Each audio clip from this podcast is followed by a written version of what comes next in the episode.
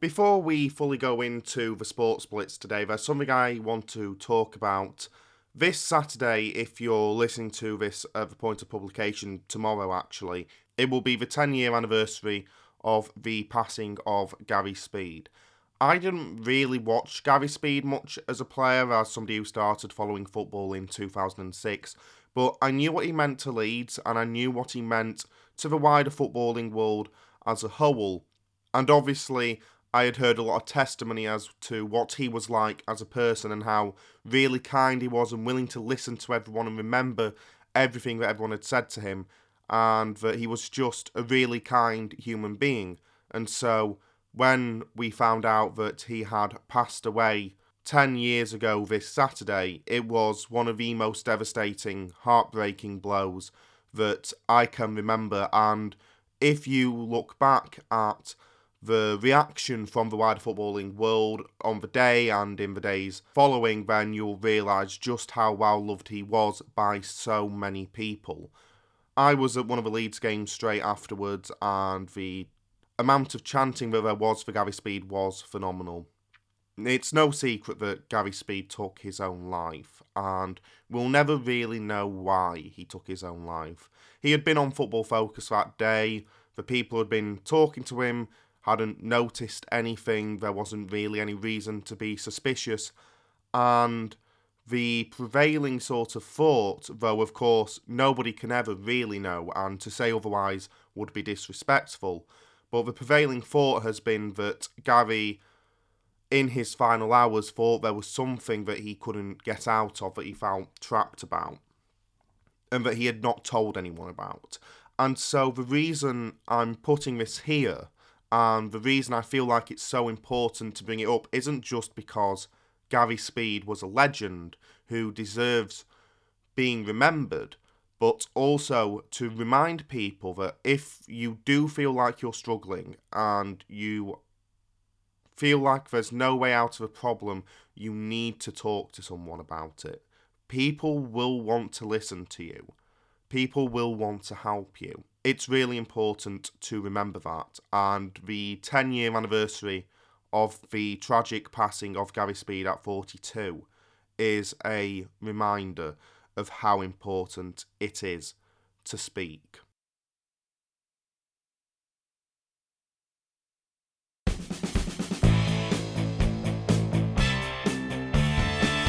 Hello and welcome to the Sports Blitz today as we go through another week in the world of sports. I was about to say as we go into week 12 of the NFL season, but that's a different podcast, that's a different intro.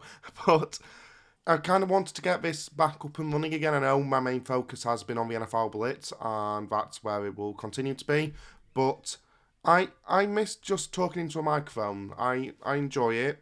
Don't ask me why, because the answer is I genuinely have no idea. But I I get some enjoyment out of this for some reason, and so I'm just gonna keep doing it. I'm just gonna keep randomly talking about sports, and so that's what this episode is obviously going to be about. Anyway, welcome to the show today. I hope you're doing well. I hope this podcast finds you in good health as per usual. Remember to go to anchor.fm forward slash the sports blitz to find out where you can play this podcast. You can also just play it there. And remember to go to the Sports Blitz website for writing about the world of sports, including a recent article about Union Berlin's win against Hertha in the derby, which we'll be talking about later, and of course the power rankings keep going up every week. They've sort of been the main sort of article going up recently because they're very easy to do, and I, I want to do them every week. Now, unless my calculations are wrong, this is a good time to point out that this is the 50th episode of the Sports Blitz, and that feels weird. And the main reason I wanted to bring it up because I don't know, 50 podcasts isn't like a big deal. There are many, many podcasts that are on thousands of episodes at this point. It's a big deal for me, I guess, but for the most part, most people are going to hear Van Gogh. eh. But the reason I sort of find it really interesting is that the first episode went up in February 2020, the day after Super Bowl 54. And at the point that first episode went up, the world was so completely different. Bearing in mind that was one month before the COVID 19 pandemic really truly hit and lockdown and isolation started. And it was just so weird looking back at how different the world was when that first episode of the Sports Blitz aired. And bearing in mind, there also wasn't a website, which has become the main focus of the Sports Blitz since, because it's got over 300 articles on, and there's only 50 episodes of the podcast. But just how different the world was, just how different my opinions on many things were as well. I think I've I've changed quite a lot during these last 18 months or so that we've been doing the sports blitz. And there are stories that I covered back then that I wouldn't cover now, and things I cover now that I wouldn't really thought about covering back then. And I know that's weird considering the majority of this episode is going to be about football, which maybe is the one constant in my life, but also not really, because I was a very different type of football fan when we recorded that first episode all that time ago in February 2020. And it was just really interesting to reflect on how different the world is, how different this podcast is, how different the website is. Well, the website didn't exist, but how different all of my life and this podcast and the website is now 50 episodes into the podcast. It was just it was really strange for me and yeah, I wanted to point that out. So happy 50th to us. There have been way more episodes of the NFL Blitz, weirdly enough. Uh, so you know, it's not a, it's not a massively monumental mark anymore. There's a lot I want to talk about in this episode, a lot that I've I've missed from the past few weeks and a lot that I have wanted to cover and just haven't been able to, and so we're going to be doing a lot of that. The main focus later on will be on football results, kind of like from the older Beautiful Game podcast that we did for a bit, that has since been essentially scrapped because nobody wants to do it. But that's going to be the main focus of this episode. But there are two other stories that I want to go into that I haven't been able to cover yet, and I've kept promising to myself I will cover them and I then I just haven't. One of them's very recent, so that's not that's not the one that's been bugging me. But another one is sort of from a couple of weeks ago, and it was meant to be in an edition of midweek write up, but I didn't do that version, and then it was going to be in another edition that I also didn't do. And then I was going to make it a standalone article, but at this point it was weeks past the story happening. And I've just decided, you know what? It's kept bugging me. I'm just going to talk about it on this podcast. And then I can be done with it. It'll be over. I won't have to think about it again because I will have actually spoken about it. This is like the weird thing that happens when you, in my experience, when you get into writing and, and doing this sort of thing, is that you suddenly have the sort of urge to write about more stories and different stories and talk about more stories and different stories. And this story that I'm going to go into, which is actually relatively minor, though really weird. I've been wanting to talk about it for weeks or write about it for weeks, and I just haven't. And it, it's it's kept in the brain as a result. And I'm finally going to talk about it in a bit. It's not the main story from the world of sports this week, and therefore I can't justify it being the main story on this podcast, despite the fact that I really, really, really want to talk about it. Instead, this week we have to talk about the main story first, and unfortunately, it is about Peng Shuai, the Chinese tennis player. Now, I'll be honest, as somebody who doesn't really follow tennis, I wasn't aware of who Peng Shuai was before the start of this week. However, she has made the news in probably the most depressing way any person could make the news.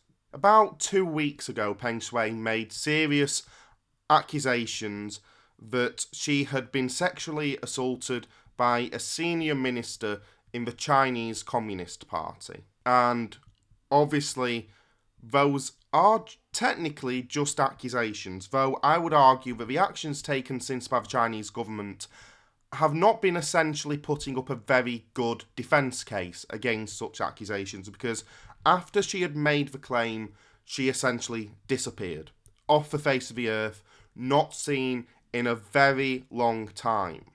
Considering the nature of the accusations that Peng Shuai had made and the fact that she had then suddenly vanished off the face of the earth, there was a lot of concern for her safety and her well being. And that only rose as time elapsed. Until the Chinese government published an email sent by Peng Shuai, we'll get to it, that said that she's absolutely fine and she's resting at home and the accusations were not actually genuine and it was all rumours and she was absolutely fine. I say sent by her, but if you know about the history of the Chinese government and you understand the news story that came before, then you would very easily be able to put two and two together and realise, and I'll be honest, it's technically an opinion, but it is also the editorial stance of this podcast and basic common sense that suggests that Peng Shuai actually didn't write that letter at all and it was completely fabricated. Because of course it was. Every single detail about the case would make it seem absolutely obvious that this was a forged letter. And again, I can't say that's an absolute stonewall fact, but come on. As the week went on, more and more tennis players started getting involved in the conversation. Andy Murray sent a message about it, Roger Federer sent a message about it, Serena Williams, Naomi Osaka, so many other tennis players. Peng Shuai had taken over the tennis world, and the concern for her well being was at the forefront of everyone's mind. It's got to the point where the UN are now calling for China to prove that Peng Shuai is in fact safe. There was a video that went up on Twitter supposedly showing Peng Shuai smiling with officials at a Chinese tennis tournament. But again, this has all been controlled by the Chinese state media. How much validity you want to give to anything they ever publish, I'll leave up to you. Me personally, it wouldn't be a lot. Essentially, even now, two weeks later, we haven't seen Peng Shuai in a location where people outside of the Chinese Communist Party could verify her safety. And since we should take the word of the Chinese government so, so, so, with so much salt that it would make any dish unpalatable, it's seen and understood that you cannot confirm her safety whatsoever. And it's truly concerning.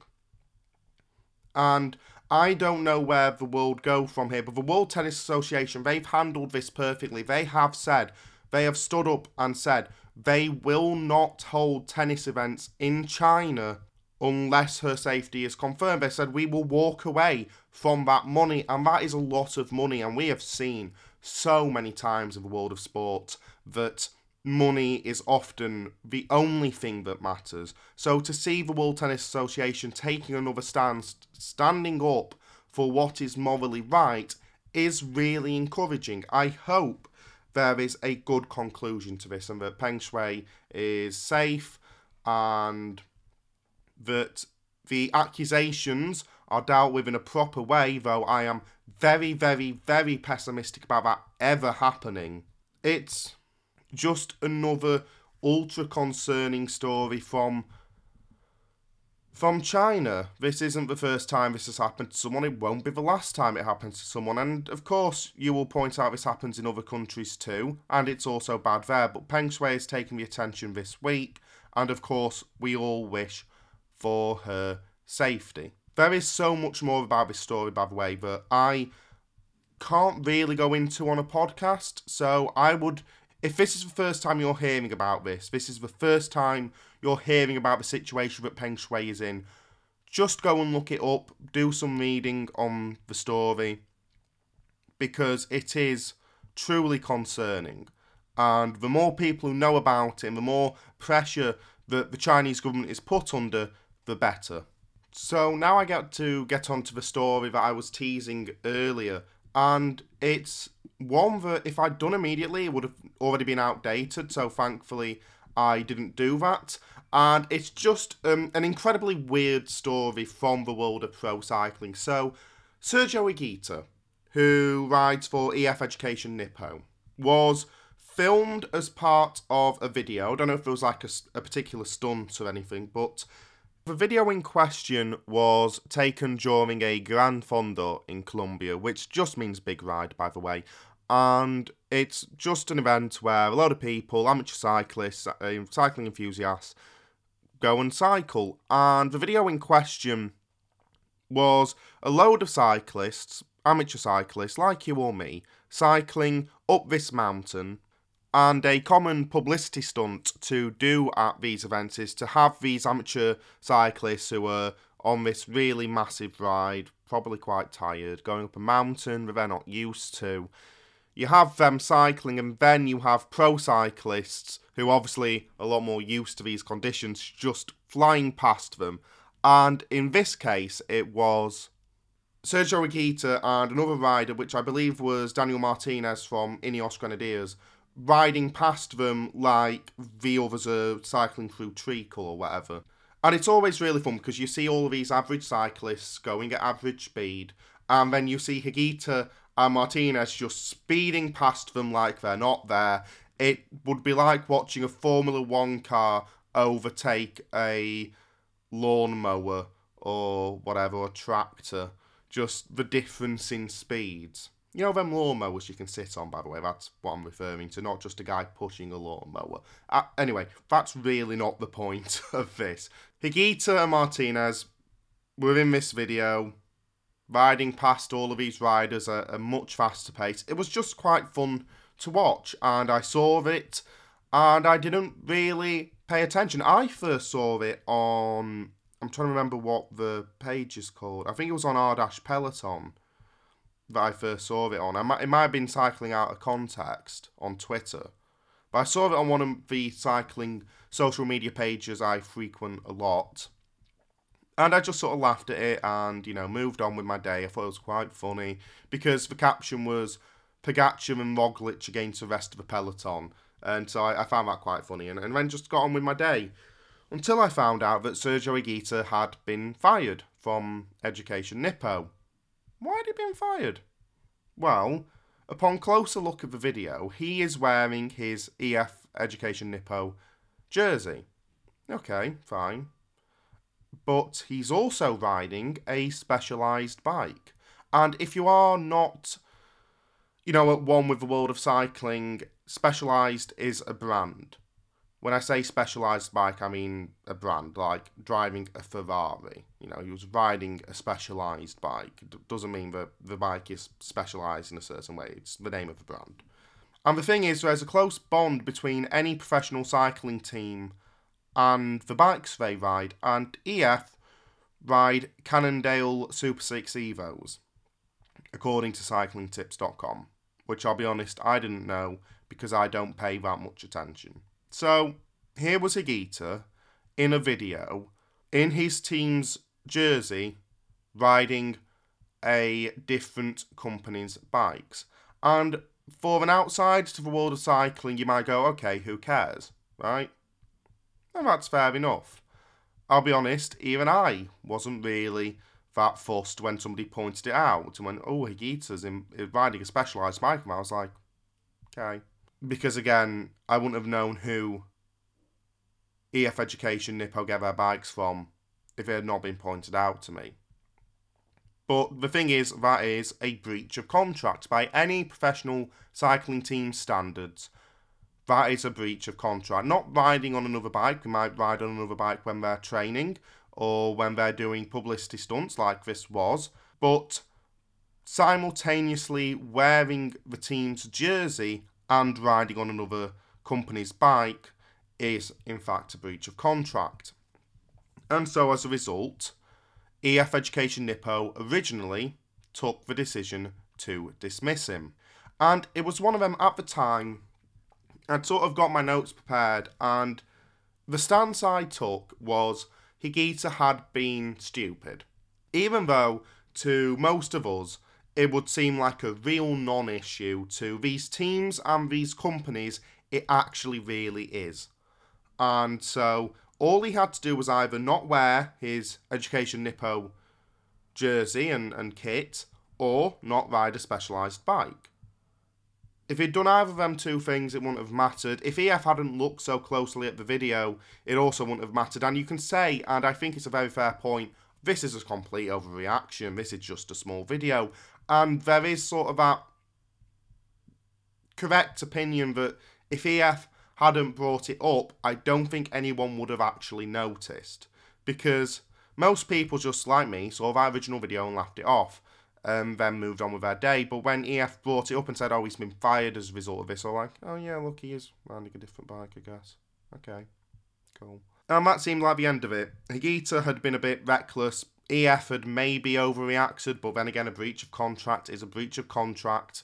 And you can't say, oh, well, it's only a minor breach of contract. Any breach of contract usually results in your sacking. And that was that. The thing is, Higuita is leaving EF Education Nippo at the end of the season anyway. He had completed his last race for the team. Obviously, the World Tour season finished a while ago now, and he was going to be moving to Bora-Hansgrohe for the 2022 season. The cycling contracts, even though the World Tour calendar ends in October, the contracts run through to January, and so even if you sign with a new team for the upcoming season, you can't actually leave your current team until three months after the season has ended. And that's what Higuita was going to do, was going to join Bora-Hansgrohe in January and continue his cycling career there. So his time at EF Education Nippo was already over at the point this video had been taken anyway. Over his time at EF Education Nippo, Higuita has been a really good team player and has won races for EF and just been one of their better riders. And so, with him already leaving anyway, the opinion formed within the team that they didn't really want his time with EF Education Nippo, a largely successful period, to end with this sacking and with this sort of ugly breakup. After Higuita had apologised, he came out, he apologised profusely and said it was a really stupid mistake. I shouldn't have made it. And by the way, I should mention that Bora-Hansgrohe, his new team, ride specialised bikes, which is probably where he got the bike from in the first place. Higuita said, Look, I've been stupid, I made a mistake, I apologise strongly to the team and our sponsors. And EF said, He's been such a good rider for us over the last few years. We don't want this relationship to end in this way, so we won't fire him and he can leave at the end of his contract as was planned before. So the whole sort of incident was smoothed over at that point, and it can just be one of them weird, quirky stories we remember years down the line, maybe. It's nice though, it's nice. I, I actually really like EF Education Nippo, and as a result, I've really enjoyed watching Sergio Higuita ride for them and it's nice that it's not going to end on this really sort of ugly note. So, well done to both parties for reconciling their differences, and of course, best of luck to Sergio Higuita when he moves to Bora-Hansgrohe for the 2022 season. Okay, it's now time to go into the football that happened over the last week. I'll be honest, this podcast was meant to come out way earlier in the week and it just didn't. So, we're going to talk about the football from last weekend as well as some games in midweek in the Football League, but we're going to start in the Bundesliga. Why? I actually don't know. it's just the first set of fixtures on the show plan, and to be honest, I don't remember why I put them in that order. So we're just going to start off with the Bundesliga, and it does mean we get to start off with a big mistake I made this week. I made a shocking mistake. I decided on Friday, last Friday, not today, that I was going to watch the QPR Luton game over the Bundesliga game. And of course, I was going to watch QPR Luton. That's my second favourite championship side against my third favourite championship side. I mean, come on. It was going to be absolutely phenomenal. It wasn't.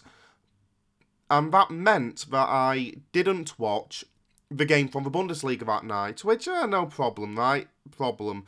Augsburg 2, Bayern Munich 1. Yeah. Yeah, okay. All of the action in this game coming in the first half. Mads Pedersen scoring his first goal in the Bundesliga. Pedersen reacting well to a spilled ball in the middle of the box. The Bayern defence didn't respond quickly enough. We'll get on to the Bayern defence later. Andre Hahn later on scoring ahead of him in the middle of the box as well. That was 2 0 after 35 minutes. Robert Lewandowski then scored three minutes later for Bayern because, of course, he did. Really good volley from the Polish striker as well.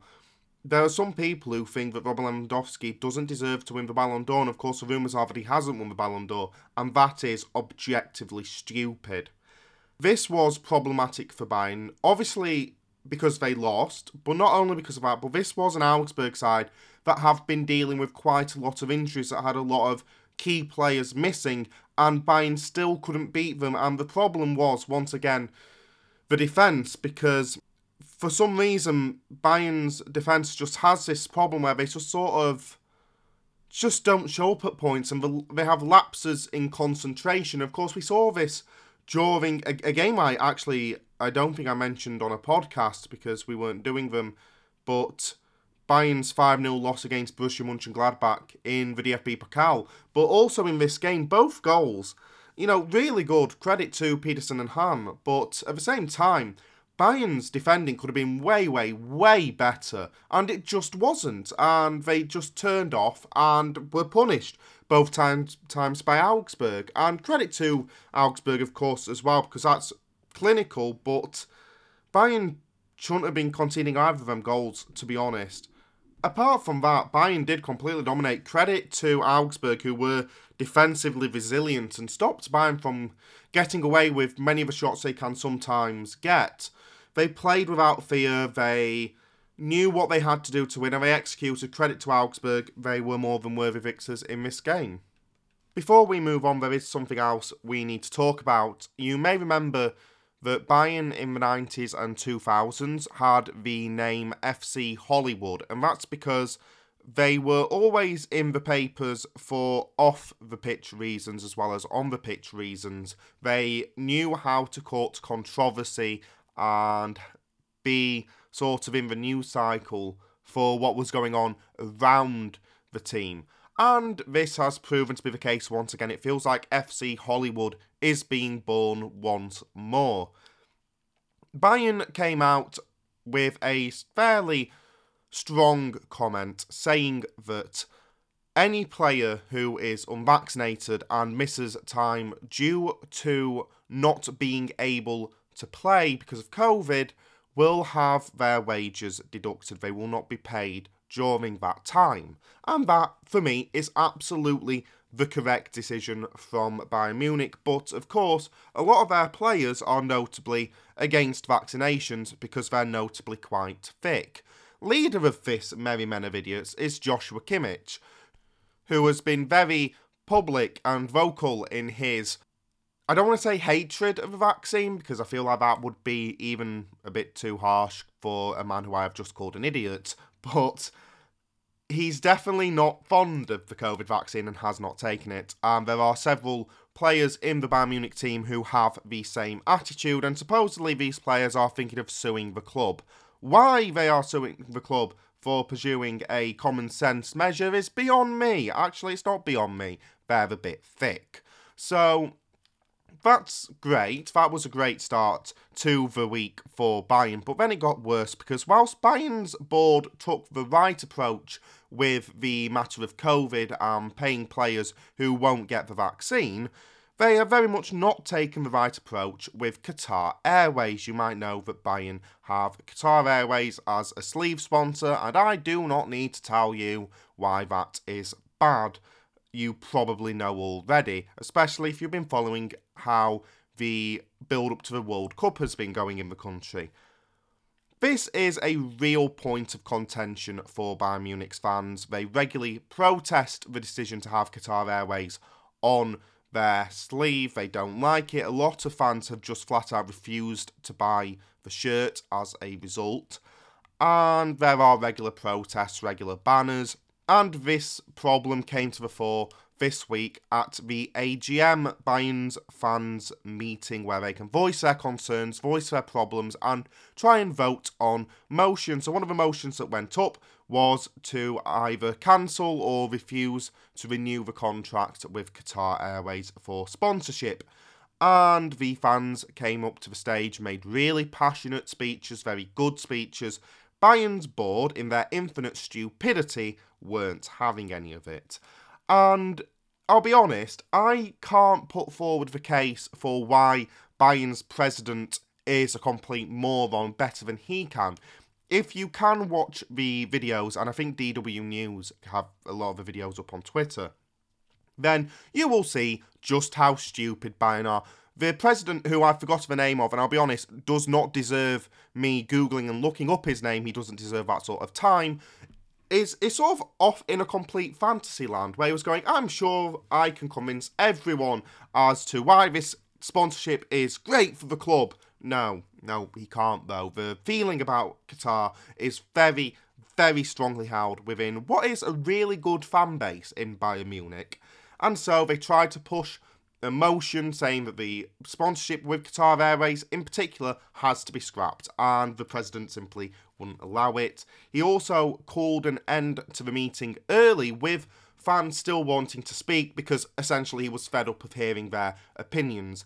The weird thing about Bayern Munich is that there was a comment when the Super League came out that really stuck with me from then CEO Karl Heinz Rummenigge, and he said that we are living in Munich, we know what the fans feel, and we will hear when they have problems, and we have to listen to them. And we are almost forced to because of how loud they are and the fact we live in the city. And, you know, we have to correct problems when they see them because we are definitely going to hear about it. The president of the club clearly does not have the same sort of viewpoint on the matter and clearly isn't interested in hearing the opinions of fans, which really begs the question why would you become the president of a club in Germany? If you want to ignore the fans, come to England. England's great at ignoring fans. or Spain. But either way, that wasn't going to stop the Bayern fans because they stayed after the AGM was technically finished. They were chanting for the president to quit his post, which he absolutely has to do. And one of the fans made a really passionate speech on a chair, and most of the fans at the AGM stayed behind to listen and gave him a rousing applause. And whilst, you know, the president wasn't there and the AGM wasn't still running, that image is really powerful and really, truly embarrassing for the pathetic board of Bayern Munich. Whilst, you know, I could talk about this for hours very, very angrily, don't let me paint a picture that the fans didn't win because the fans did win a notable battle. One of the motions that did go up for a vote was that any future sponsorship would have to take in mind the Convention on Human Rights. So, if a country or any other sponsor, for that matter, is failing to meet human rights standards, they would have to cut the sponsorship, cancel the sponsorship, not sign up to the sponsorship, fail to renew the sponsorship, whatever.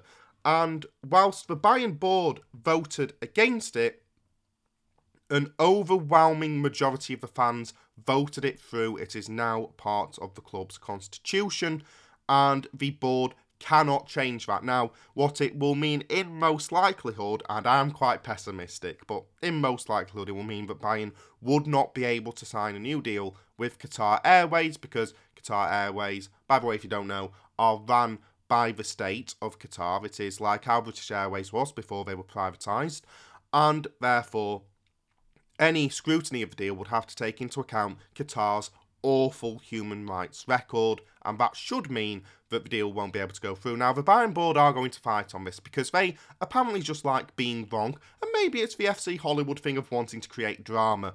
But fingers crossed, this is a big win for the Bayern fans, and I know most in the English press and most English fans and most fans in general like to complain about Bayern because of their constant winning and how annoying it is.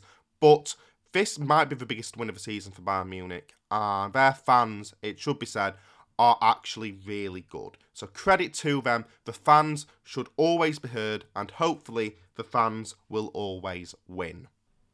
Borussia Dortmund 2, Stuttgart 1, and I watched this game live, and it wasn't the best. Obviously, after Bayern's screw up the night before, Dortmund had a chance to close the gap on the champions and really start to threaten them at the top of the table.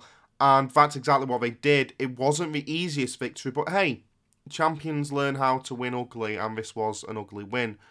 It was nice to see Donyell Malen get his first goal for Borussia Dortmund. That came in the second half. The first half was just abysmal. The second half started to pick up. The build-up was really good and patient, and when Donyell Malen got his strike off. It wasn't the best strike in the world. It looked like it was on target, and it did get a deflection to go in. But when you've not scored yet and you're into November, you'll take it. It was his first goal for Borussia Dortmund in the league, and a momentous one of that.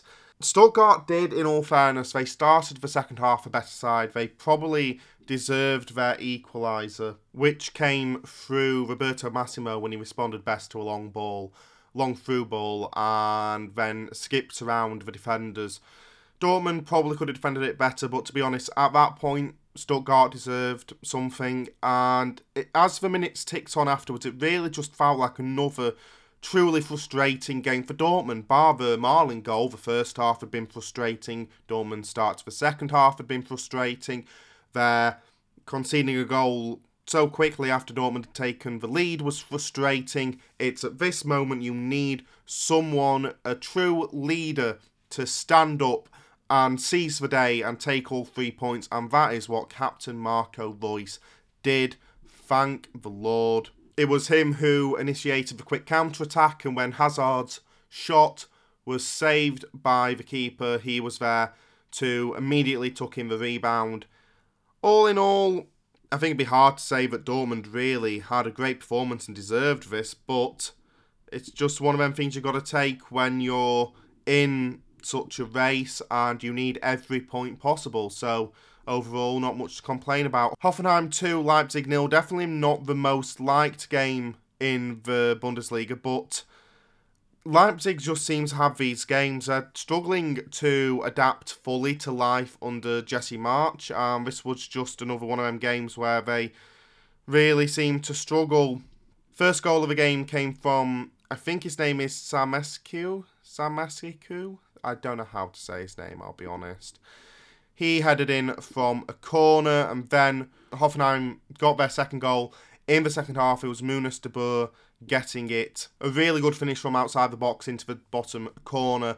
To be honest, for me, looking back at what I could from this game, because I didn't watch the game live, Leipzig just showed no life at all throughout the entire match. And it was really surprising because, you know, they've got a lot of talent, but they just they just looked really weak and even though they you know they had a lot of possession and they had a lot of time on the ball they didn't really do anything with it, and it, it must be frustrating for a Leipzig fan, but then again, who cares? But still, a lot of questions to be asked. I think Jesse Marsch is a good manager, and I think he'll turn it around eventually, but still, it's, it's not been the greatest start to his time as manager of Leipzig. Final game to mention then from the Bundesliga Union Berlin 2, Hertha Berlin nil. Woo! I enjoyed this, and I'm sure you'll be stunned to hear that I enjoyed this. By the way, the most recent edition of Following Union Berlin is now out on the Sports Blitz, and Union came out in this game. Obviously, there's been a lot of controversy about the fans and the crowd that was there, and whether it was too many given Germany's COVID situation, and that is a conversation for other people to have. Obviously, I would consider myself to be more cautious, so I am probably not a fan of it, but it happened and it is worth pointing out. Whether the fans should have been there or not, the fans definitely did contribute to Union's performance. They came out fighting Taiwo Awoniyi, who has been just incredible for Union Berlin, getting the opening goal. Christopher Trimmel then scoring one of the funkier goals I've seen. Ball coming in from a corner, it sort of curved out towards the edge of the box, and Trimmel just sort of hit it And because the keeper couldn't see there were so many players ahead of him, he couldn't see that the ball was rolling into the bottom corner. Rolling actually is the wrong word, bouncing would be the correct word. And yeah, couldn't do anything about it, reacted too late. And Hertha had a really good end to the first half, and of course, put the ball in the back of the net, but it was ruled out for maybe the closest VAR offside decision I've ever seen. But after that, it so deflated them. They came out for the second half and they just seemingly couldn't do anything, get anything going. They were dreadful for that entire second half. And to be honest, it didn't look like they were ever going to score. And I mentioned this in the article, but if the build up wasn't the problem, then the final pass would be the problem. And if the final pass wasn't the problem, then the shot was completely off target. It was just a truly abysmal performance in that second half from Hertha. Union more than deserved their victory. And when when David Selke tried to throw his shirt into the crowd, they threw it straight back at him. And if that's not the perfect sort of analogy for how Hertha have been doing over the last few years and how their fans have been feeling about how Hertha have been doing over the last few years. And I don't know what is. It was a great game, and it shows just how different these two sides are and the different directions in which they're heading in. Union, of course, traditionally the smaller side, but they've been ran so much better. They deserve a lot of credit for their signings, the atmosphere within the club. So many things Union get right. Fan engagement as well, obviously and it feels like everything is being done very professionally there, and that they've been building so well over the last few years that who knows how far they go. For though, they are a complete shambles from the from the boardroom to the players. Nothing is done right there, and it's hard to see how this gets fixed anytime soon without a fundamental change in management there. And I don't mean Paul Dardai, who I think is reasonably good, it, it's for people above him who are doing so wrong. They have these ambitions of being Berlin's big club and fighting at the very top of the league and in European competition, which is something Union are doing and not Hertha. And they're just not doing anything correctly to get there. The club is a complete shambles. The players are just this hodgepodge who are not designed to work together. There's no like coherent plan in place, which you can see with Union Berlin. Hertha don't have that, and honestly, I don't know where they go from here. I don't know how it gets better from here. There are so many questions to ask about this Hertha Berlin side. Okay, before we leave the lovely country of Germany, we are going to have to go into the Zweite Bundesliga for a bit. Remember, by the way, if you want to read about St. Pauli, then following St. Pauli is a regular series I do on the Sports Splits. They lost at the weekend 4 0 to Darmstadt. Jesus Christ. All of the goals, by the way, came over the first 40 minutes. It was painful. But they did beat Sandhausen in midweek, and by the way, if you can, go and watch the Guido Burgstaller opening goal from the Sandhausen game because it was absolutely fantastic. But we're not talking about any games in the Zweite Bundesliga per se. We are going to briefly mention Werder Bremen 1, Schalke 1. But the main reason we're talking about the Zweite is because of former Werder head coach Markus Anfang. And you will notice that I said former there because he had to quit Werder Bremen after an investigation was launched by local police looking into whether Anfang had used a fake vaccination card.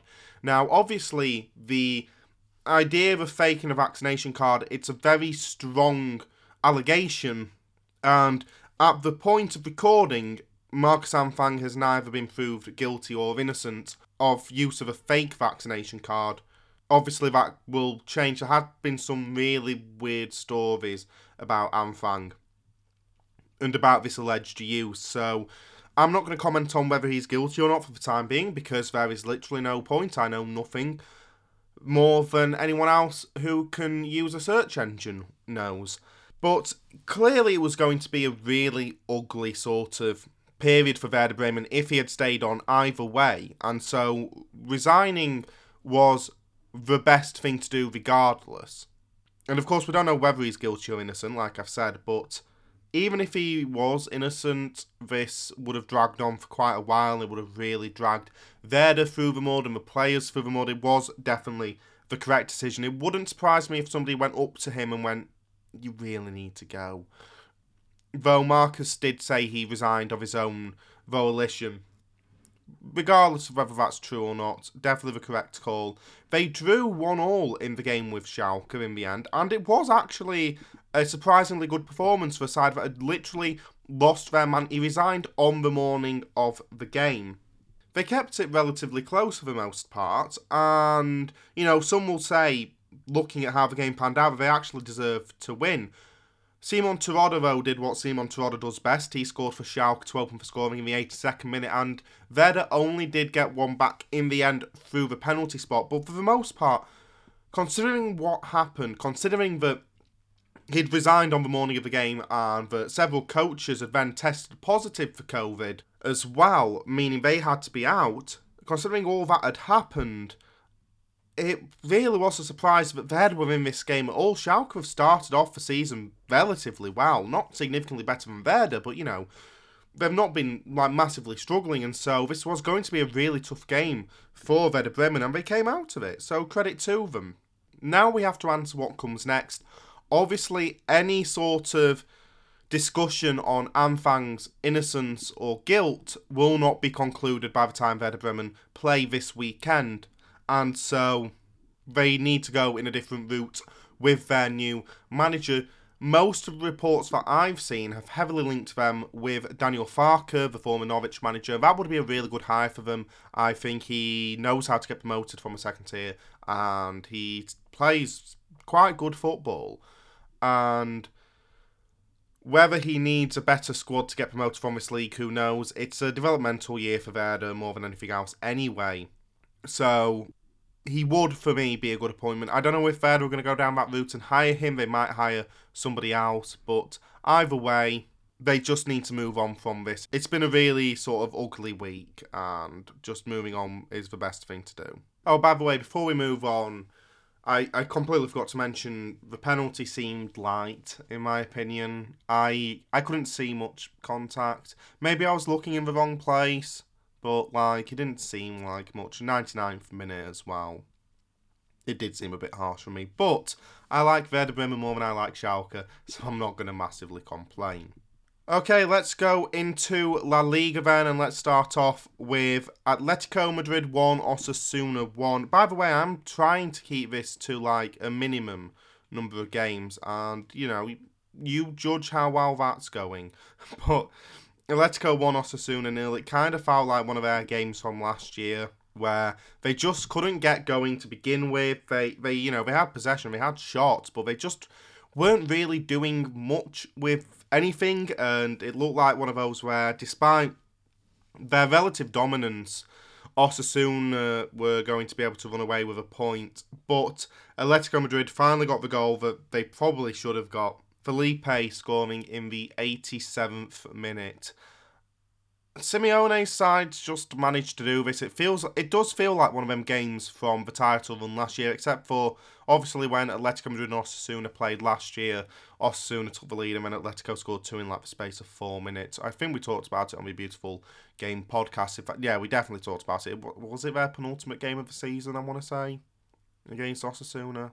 I think it was, but yeah, just about managing to get the win. Obviously, the main game from the weekend in La Liga, Barcelona 1, Espanyol nil. Xavi's first game in charge of FC Barcelona, something that has been coming for an incredibly long amount of time, and Barca's performance was underwhelming.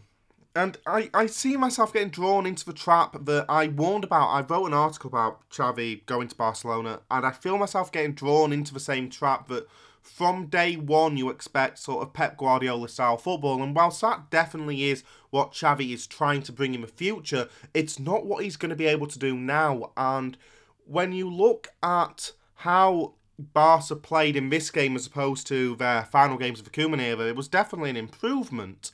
But still, it, it just wasn't an inspiring performance. But then again, should we be expecting inspiring performances from this Barca side so early into the Xavi regime?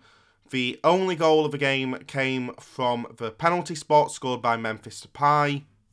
At first, I thought it was a definite penalty, and when VAR looked at it, I thought it was a definite penalty. But when I watched it again and again and Again, suddenly my confidence levels started to come down, and to be honest, maybe I was swayed by the commentators and the pundits, but by the end of it, I I can't say it was a penalty.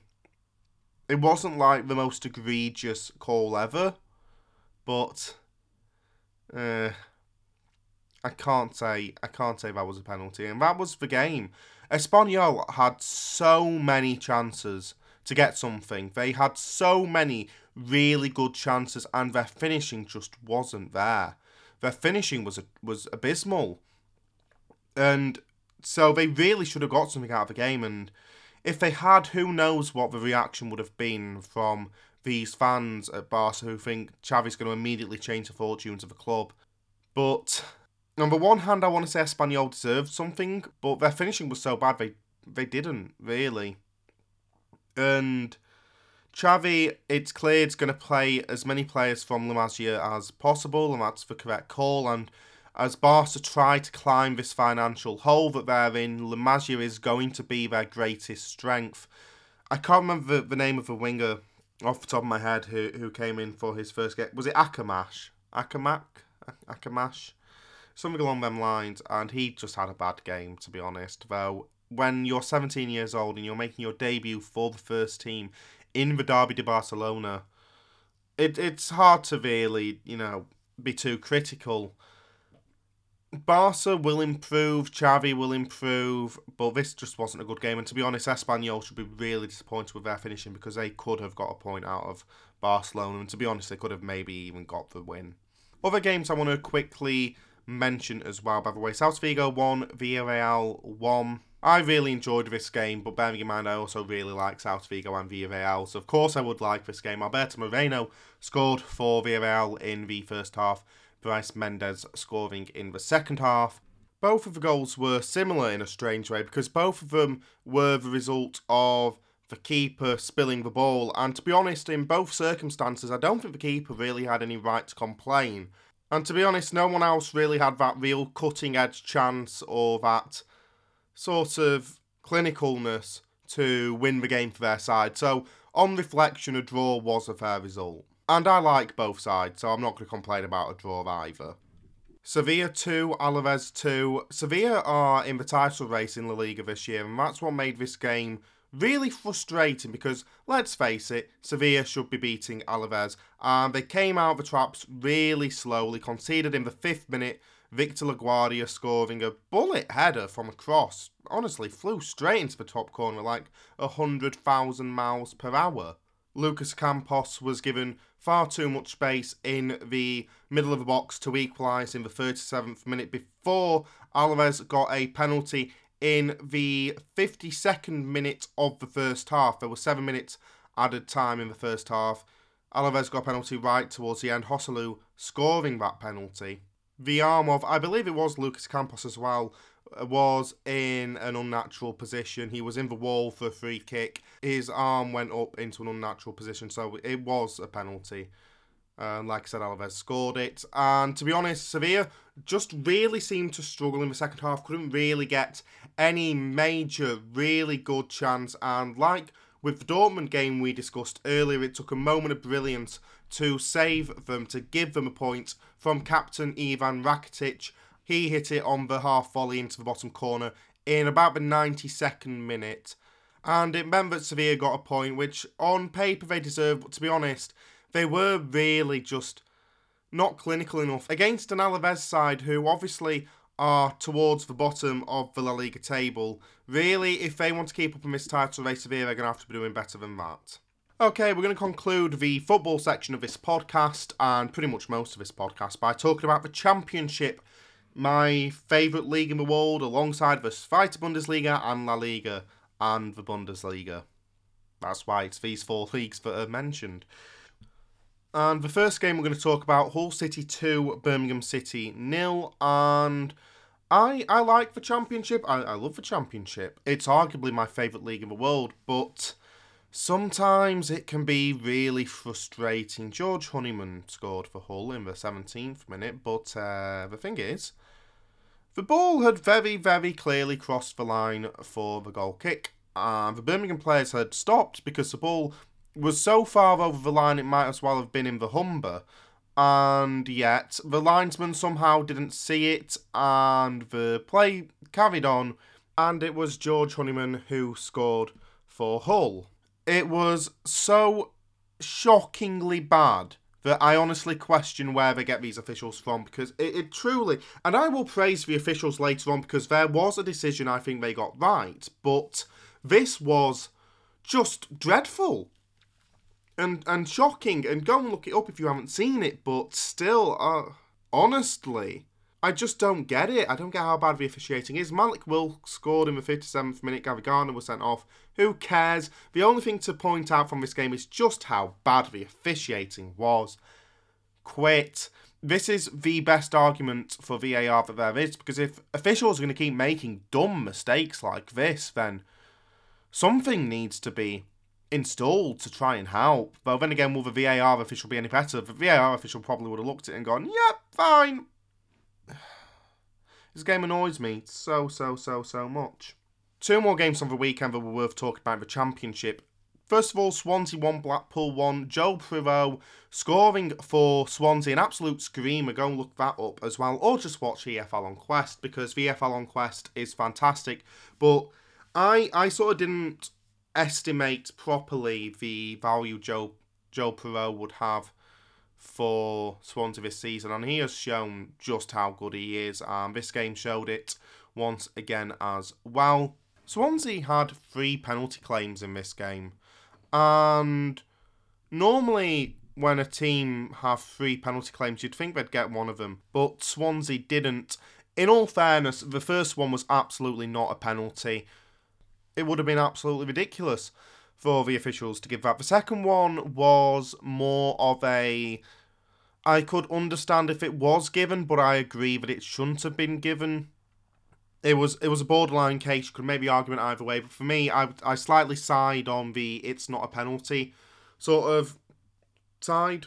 But the third one absolutely was a penalty, and it stuns me that the officials didn't give it because there were about two or three kicks that I can't remember who it was who was on the ball, took before he went to ground. It was a clear penalty. There was multiple points of contact, and it stunned me that the officials didn't give it.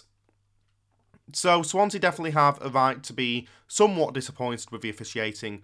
Blackpool scored after all three of them penalty claims. Keshi Anderson in the middle of the box, a good controlled volley. Final game to mention then from the championship over the weekend Derby 3, Bournemouth 2. Yeah. Yeah, it did happen. You're not you're not dreaming it.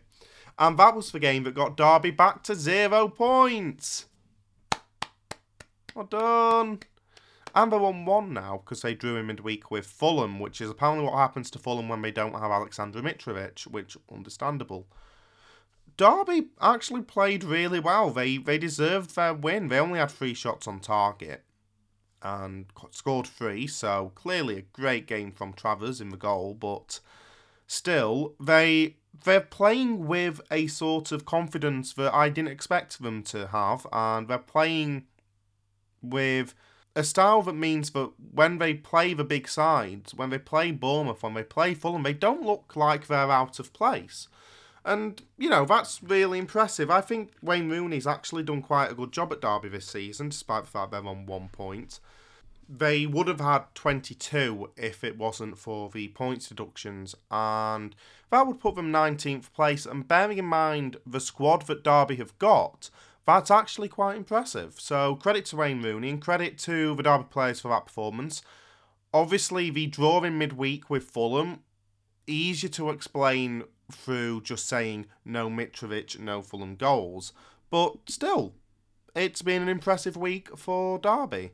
Talking about the games in midweek then as well. First thing we should mention Reading nil, Sheffield United 1. There are two reasons to talk about this game. First of all, John Fleck collapsed during it. He was taken to a hospital in Reading and has since been discharged. He's back in Sheffield. But again, another horrifying sort of incident with a player collapsing on the pitch. You never want to see it, and our best wishes go to John in his recovery. And the other reason to mention this game, Slavisa Jokanovic has been sacked as Sheffield United boss. He leaves the side 16th in the table on 23 points, and it is fair to point out that Slavisa Jokanovic's sides in the Championship in the past have always got off to slow starts, and they've always underperformed in the first half of the season and then caught fire in the second half and ended up getting promoted. But this this was a unique sort of level of bad for him. And I think the game more against Coventry, because I watched it, really exemplified to me just how bad Sheffield United are. For the squad they've got, they should be able to score more consistently than Sheffield United are. For the defenders they have, they shouldn't be as suspects at the back. They just look like a bad championship side, and they've got way better players than a bad championship side have. So, this was a chance for the Sheffield United board, and we won't get into the ethics of the Sheffield United board, but this was a chance for the Sheffield United board to pick a new leader, somebody who'll be able to really grab the bull by the horns and take them back to the promised land. Who did they hire? Paul Heckingbottom. okay. Now, I don't have anything against Paul Heckingbottom. There's no reason for me to have anything against Paul Heckingbottom, but that is such an uninspiring hiring. I know he's been at the club for a few years now and that he knows the place, but honestly, just pick anyone else, you know? This for me just reeks of unambition and of just not caring. That team that they've assembled, a lot of them are going to be able to get back to the Premier League with or without Sheffield United. And the parachute payments that they get as a result of relegation from the Premier League, they're not going to be there forever. And so, when you see this sort of move, it's just really concerning. I think every Sheffield United fan has every right to really be dismayed at this hire and to really question it and to question what the club want going forward because if it's a place in the Premier League, they clearly do not know how to achieve it. And I mentioned when Sheffield United were last here that Wilder got them promoted in spite of what was going on ahead of him. And it feels like whatever manager's going to come in, obviously it's Heckingbottom's going to have to deal with doing the same thing. And Heckingbottom's not that sort of manager. I don't think he's a manager who can deal with the adversity ahead of him and, you know, overcome it like Wilder did.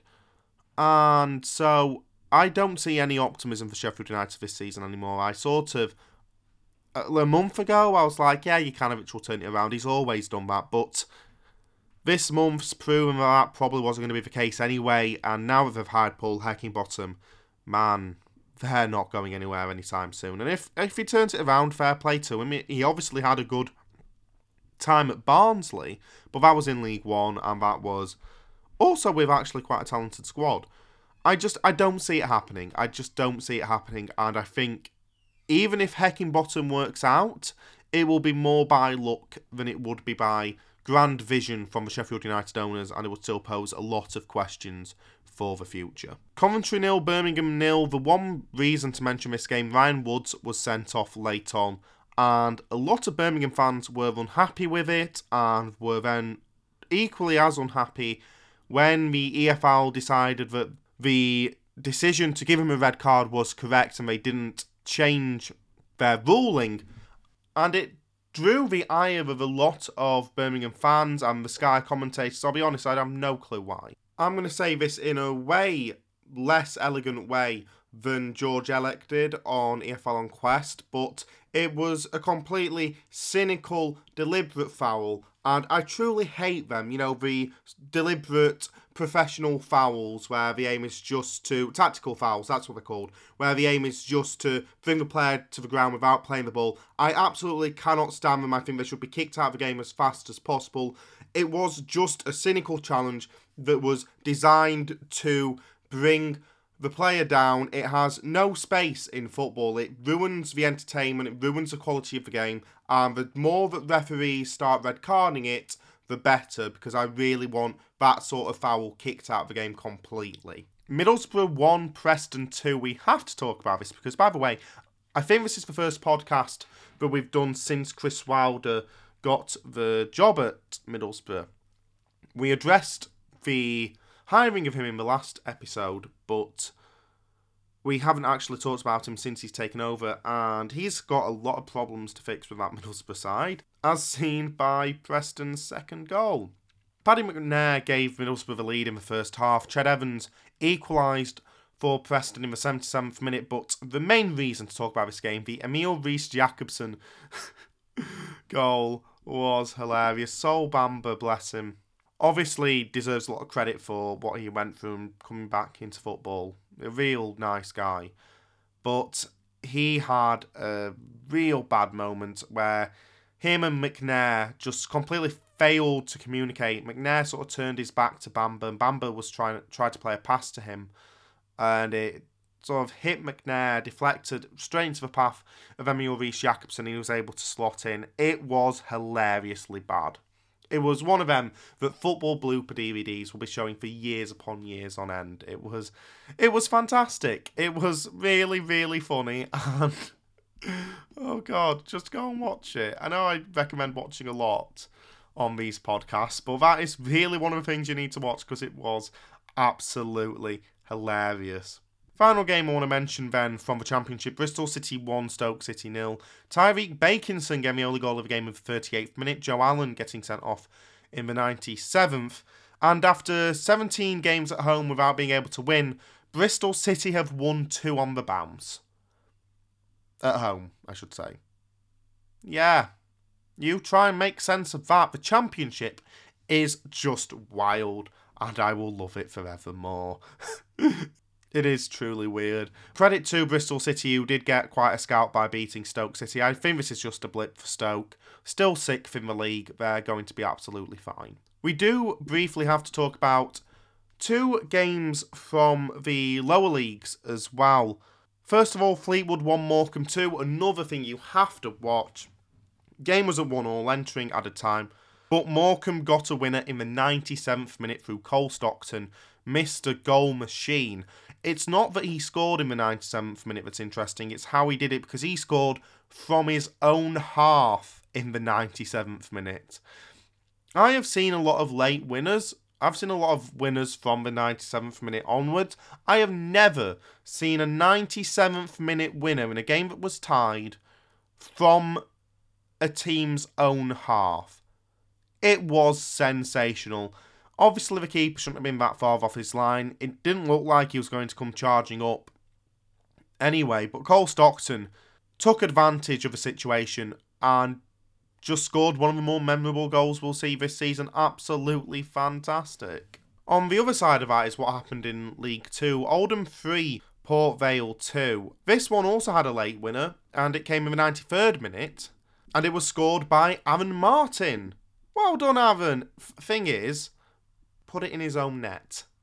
And oh boy, was it absolutely hilarious. If you watched it out of context, you would think that Port Vale were attacking the goal that Aaron Martin scored into. In fact, he was meant to be defending that goal. And just a great, fantastic diving header. Really fantastically taken. But it was into his own net. Oldham needed that as well because they've really been struggling this season, entering the game they'll level on points with bottom of the league Scunthorpe. That win takes them out of the relegation places. They're 22nd on 15 points, Carlisle 23rd on 13 points. And yeah, you're going to take it when you're down there. You're going to take a win in any way possible, even if it's gifted to you from the opponents. So well done to Oldham, I guess. That's the most notable action from the EFL on the pitch covered, but we do need to talk about something else that's been in the news surrounding the Championship League 1 and League 2 this week. The EFL have threatened to lift the 3 o'clock blackout on all of their games, saying that if there is not any other financial package sort of agreed with the Premier League and with other stakeholders in English football, Sky Sports, to help secure more funding for the Championship League 1 and League 2, then they will move to lift the blackout to try and gain more revenue. I, a few years ago, when I wrote for News, I wrote an article called The 3 O'Clock Blackout Needs to Die, and I'll be honest, it was as vague as the title suggests it is.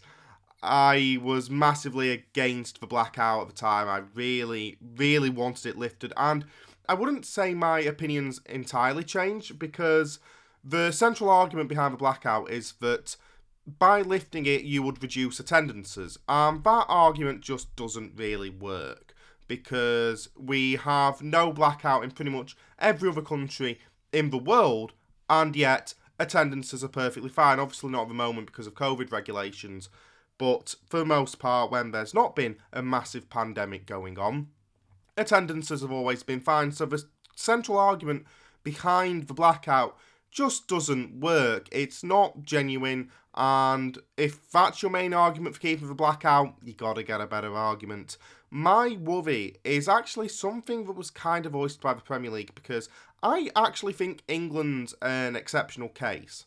Or I think you could argue that England's an exceptional case. Whether it is or isn't wouldn't be known until the blackout is lifted. But for me, fans in England put way too much emphasis on the Premier League. Like, way too much. It's like, for most fans in England, there is the Premier League and then who cares about everything else. And that is absolutely the wrong way to look at football. I don't care what anyone says. In Germany, the Zweite Bundesliga is viewed less importantly than the Bundesliga, but not significantly less. And the same goes with the Segunda in Spain compared to the Primera, or La Liga, I should say, and with Ligue 1 and Ligue 2 in France and Serie A and Serie B in Italy. It seems like the sort of gap that people place between the Premier League and the Championship in terms of importance to them is way bigger for the average sports fan in England, the average football fan in England, than it is for a fan in Germany comparing the Bundesliga with the Zweite or the or La Liga and the Segunda in Spain, etc., etc., etc. So, the Premier League have said that they are against the EFL lifting the blackout because if the EFL do it, the Premier League will have pressure to do it too. And that's where I have a problem with it. I don't think the Premier League should lift the three o'clock blackout. The Football League is a different matter. If this was just the Football League by itself, I would be all for lifting the blackout. But I do worry that if the Premier League lifted the blackout, the sort of most English football fans just would stop caring entirely about the lower leagues. And maybe that's just me trying to desperately hold on to the importance of the lower leagues. I don't know.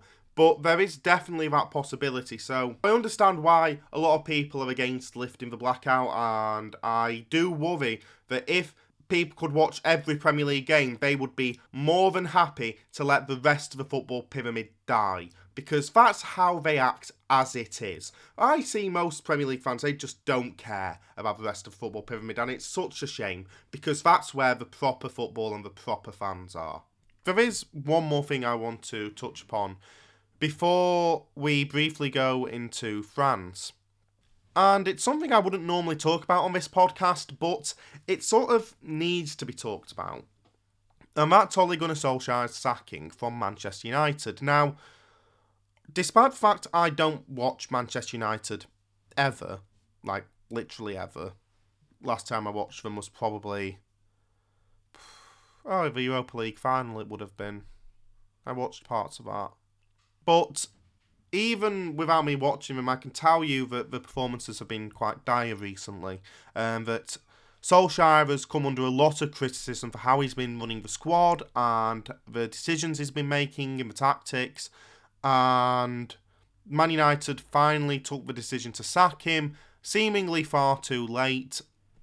But the reason I want to talk about it isn't because of Solskjaer himself, or because of whether Man United were right or, or the ludicrous idea to sign Ronaldo, not because it would make the squad better, but because it was a marketing opportunity, and that's all that Man United care about nowadays. I want to talk about this because of Ole Gunnar Solskjaer's exit interview.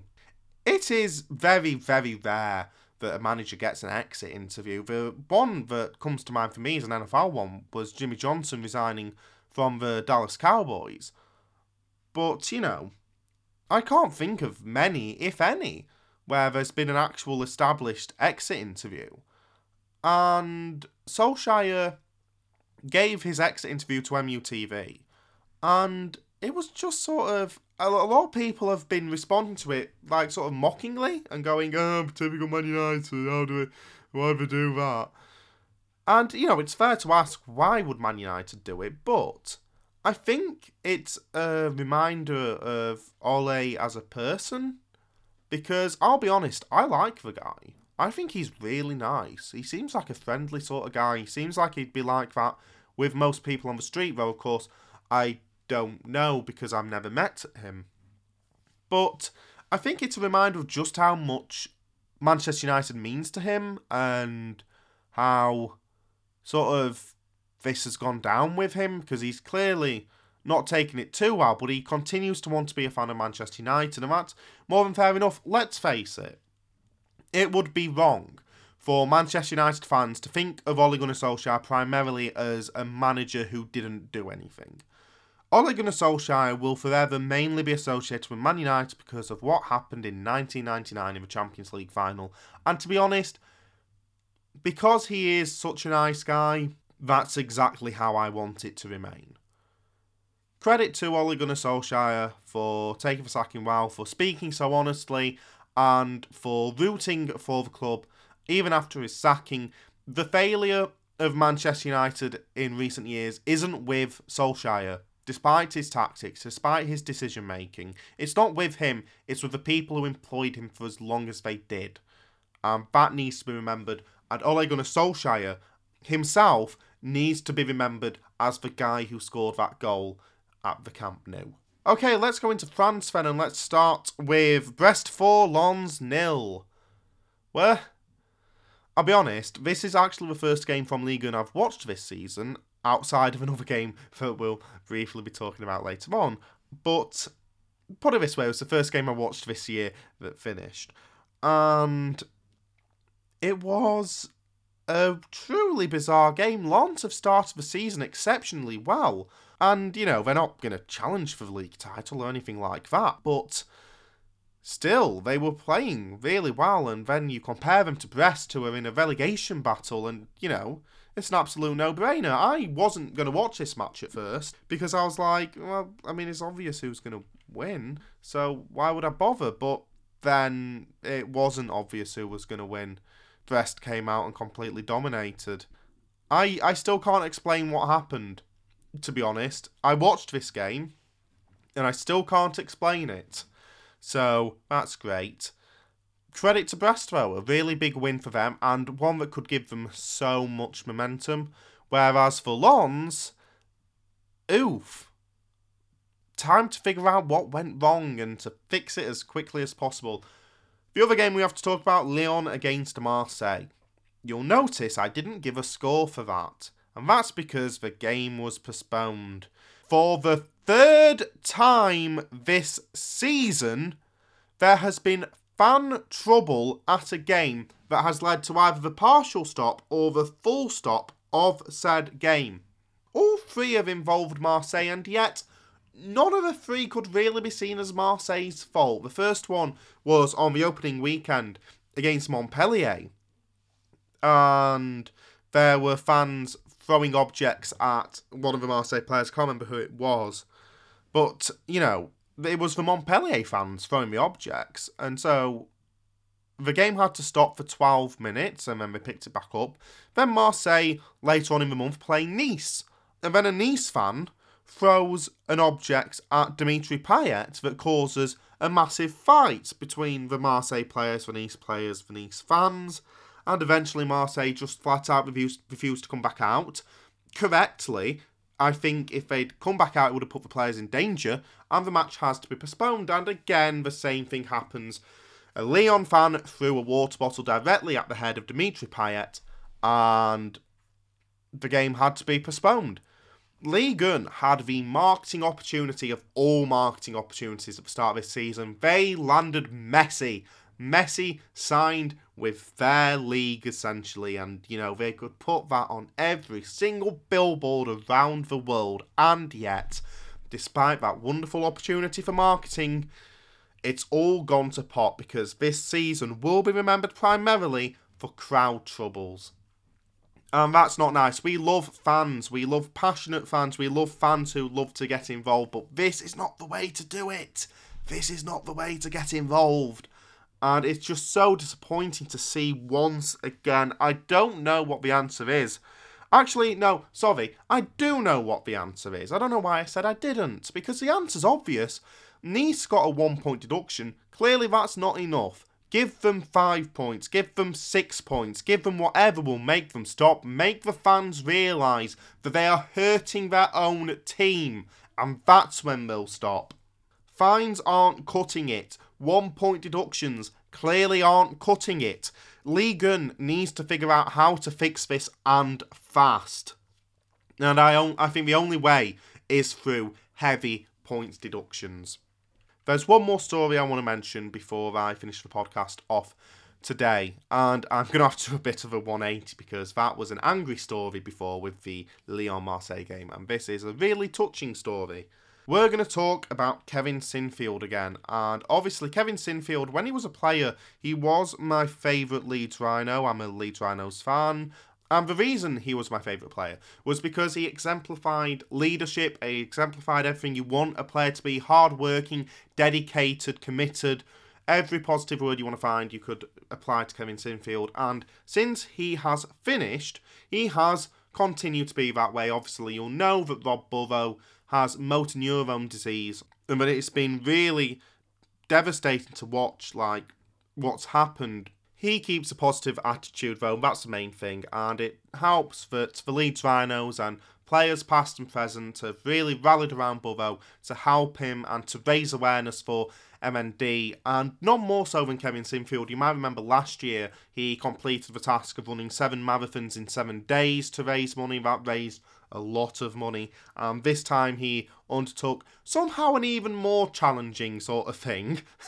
like, like seven marathons in seven days was easy, he decided to run 101 miles in 24 hours for an MND charity, and he did that somehow, and it's so inspiring to watch what he'll do to help his friend and to help progress awareness for MND. He's raised over a million pounds, and I recommend you donate too.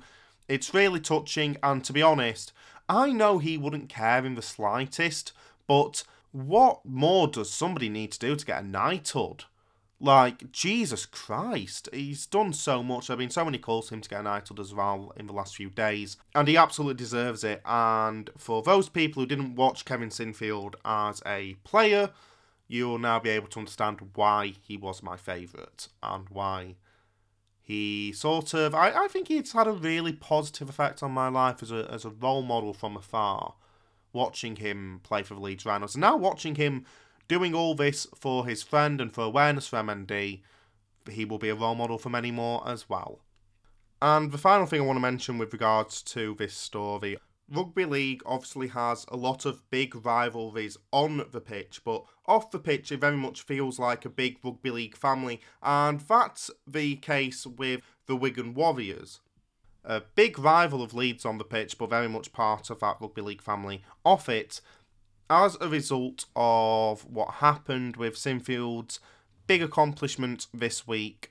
They've decided to put up a big sort of tribute to Kevin Sinfield and Rob Burrow at their training centre. And it's a picture of Sinfield hugging Rob Burrow when they were playing, and it says, The best teammates care. It's such a lovely, fitting tribute, and so much credit needs to go to the Wigan Warriors. The only annoying thing is I now have to like them, which sucks. Now, I'm obviously joking. Really, really lovely tribute, and credit to them, because it was. It was truly lovely. And the message that that Sinfield and Burrow image gives is really the one that I would like to close this podcast on. The best teammate care. And that is all the time we have on this episode of the Sports Blitz. Thank you for listening. The intro and end music was provided by Kevin MacLeod at Incompetech.com. We'll be back next week, maybe, to discuss more from the world of sports. Until then, I've been Alex Woodward, and don't just have a good week, like the best play in NFL history, have an immaculate one. Goodbye.